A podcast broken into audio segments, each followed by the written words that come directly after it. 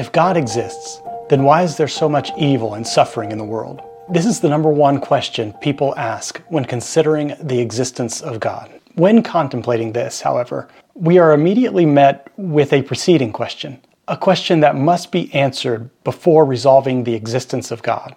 And that question is how did we as human beings arrive at the notion of the existence of evil?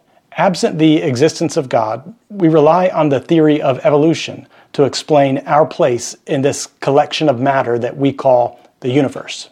Universal common ancestry is a central pillar of evolutionary theory.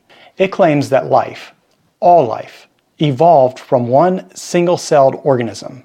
From that organism, the birds of the air, the beasts of the earth, the fish of the sea, and ultimately human beings evolved.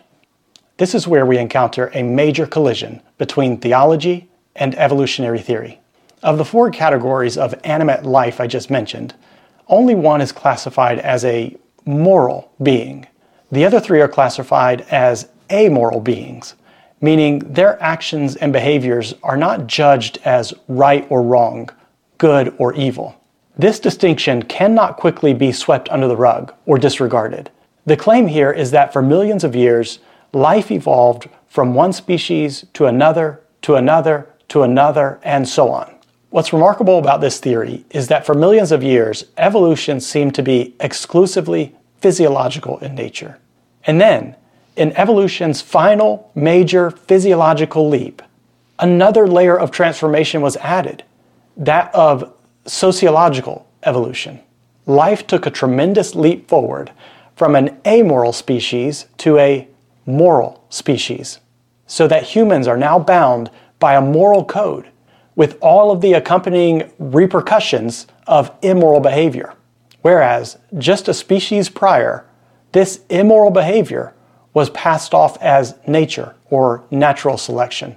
The conflict then is that if we as humans are now qualified to pass judgment on the rest of our species based on a collective set of morals, which are themselves often in conflict with competing sets of morals, if we are truly qualified to judge good and evil, then why don't we leverage our moral high ground to pass judgment on our evolutionary ancestors?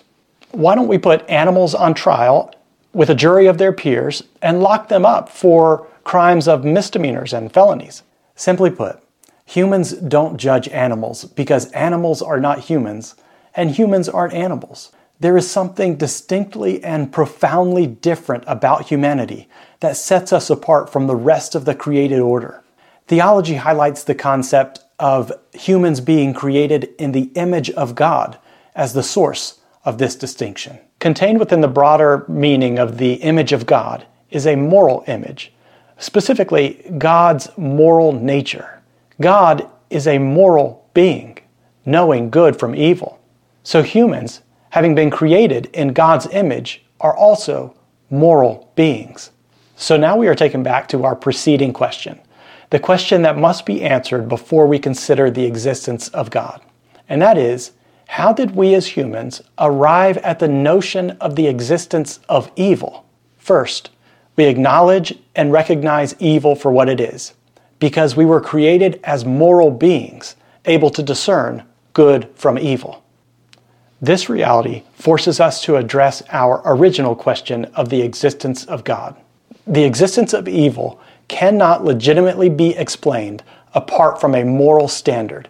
And a moral standard cannot legitimately be established apart from an absolute moral authority, someone who is morally perfect, who alone can define what constitutes good and what constitutes evil. Theology concludes that the God of the Bible is the absolute moral authority. So, where does that leave us? Where do we go from here with this information? If evil truly exists, and if the only reasonable and logical explanation for evil is the presence of morality, and if morality cannot exist apart from an absolute moral authority, and if theology concludes that the God of the Bible is the absolute moral authority, and if we were created in the image of God, then don't we now have an obligation to seek out and learn about this God? If for no other reason than to learn more about who we are as humans. Who created us? What does He expect of us? What is our purpose? Where do we go when we die? These questions and more are answered by theology, the queen of the sciences, as it's been called.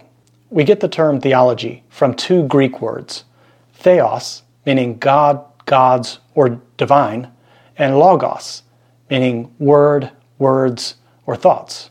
So theology literally means thoughts or words about God.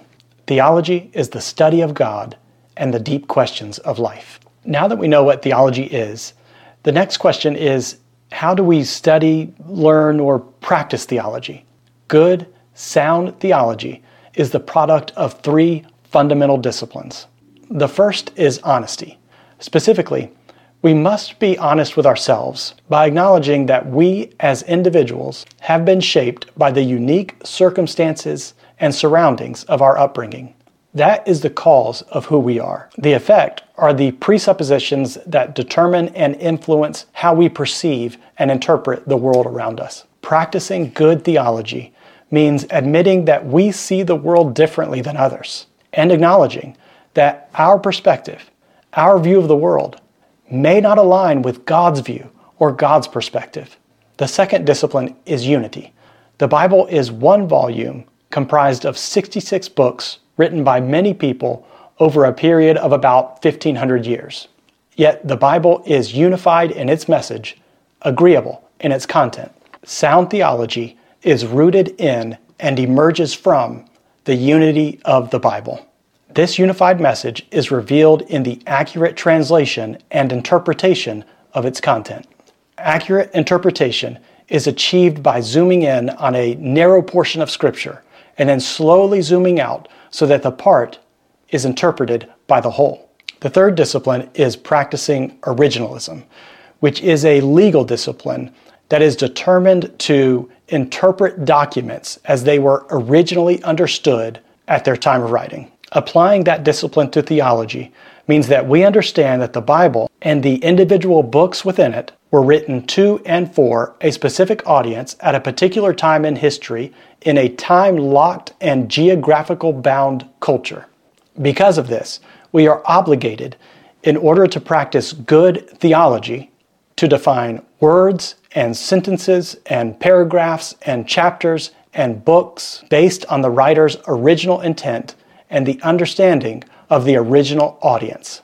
These three disciplines, honesty, unity, and originalism, will ultimately produce good, sound theology. Theology that can help us answer life's deepest questions. Questions like Who is God?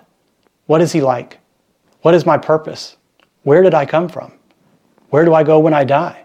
How can I find joy? How can I be saved?